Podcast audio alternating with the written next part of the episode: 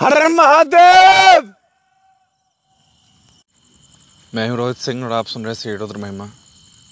इस बार, इस एपिसोड में आपको बहुत ही रहस्यमयी चीज़ बताने वाला हूँ, जो हर कोई नहीं जानता, सिर्फ़ भक्त ही जानते हैं।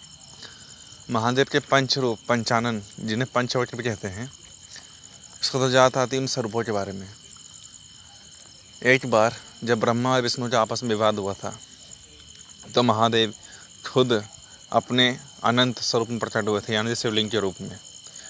तब ब्रह्मा और विष्णु ने उनका पता लाने के लिए कि चीज़ क्या है उनके पास पहुँचे, और ब्रह्मा ऊपर की ओर गए, विष्णु नीचे, लेकिन उन्हें अंत या छोर पता नहीं लगा पाए तब जब वो दोनों थकते वापस आए और उनकी स्तुति की, उन्हें प्रसन्न किया, तब महादेव ने अपना वो रूप दिखाया था जिन्हें पंचवक्र कहते हैं।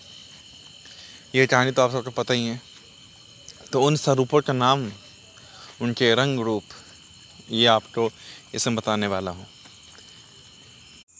महादेव का पहला स्वरूप सुरजात नाम से जाना जाता है। उसका वन श्वेत लोहित है। अगला स्वरूप वामदेव, उनका वर्ण रक्त वर्ण का है। शिव जी का तीसरा मुख पीत वर्ण का है, जिनका नाम तत्पुरुष है। शिवजी का चौथा मुख अघोर है, जो कि कृष्ण वर्ण का है। और पांचवा रूप ईशान है, जिन्हें विश्व रूप भी कहते हैं। और उनका वर्ण भी विश्व रूप है। ये थे शिव जी के पंच वक्र, जो मुख है उनके नाम और उनके वर्ण। आप सभी का धन्यवाद।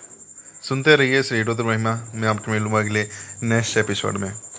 हर हर महादेव। जय शिव शंभा।